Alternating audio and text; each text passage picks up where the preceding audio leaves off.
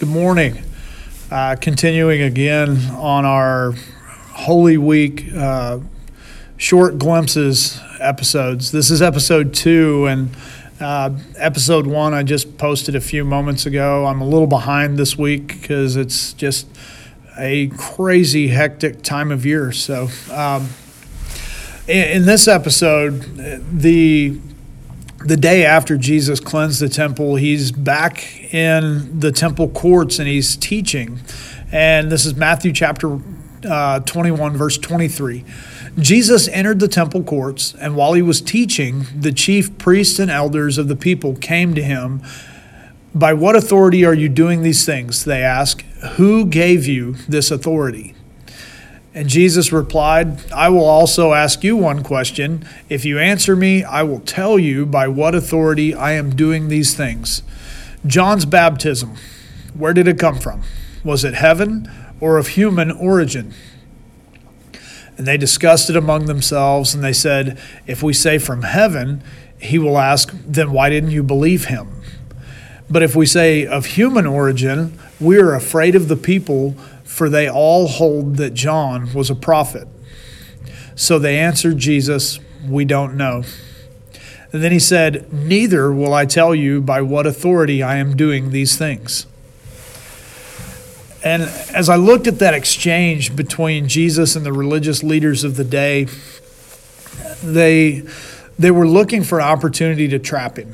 And and I love Jesus' response because we live in a world that's full of gotcha and and want to trap you and, and cancel culture moments where you say the wrong thing and you'll be labeled as something for the rest of your life. And and I love Jesus' response to them because uh, on the surface it it's a question he knew would put them in a bind because they couldn't answer it without without acknowledging that John was sent by God or denying John and, and losing stock with the public that they, they valued so much.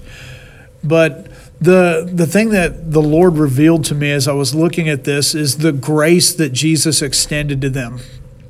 Because he knew they wouldn't be able to answer the question, but he, he also knew that they they would just let the matter go if if he presented them with this almost impossible question for them to answer.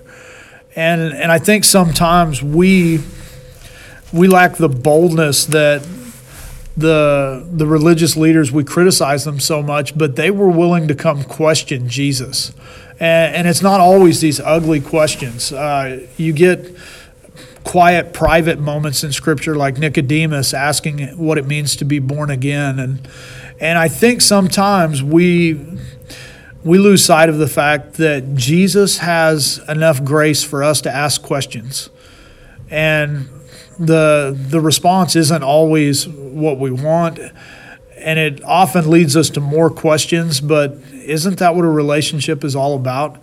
Is continually being drawn deeper and deeper into the knowledge of the one you're in a relationship with.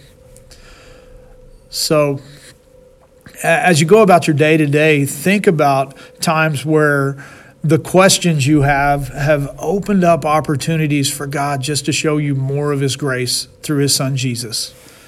I love you. Have a good day.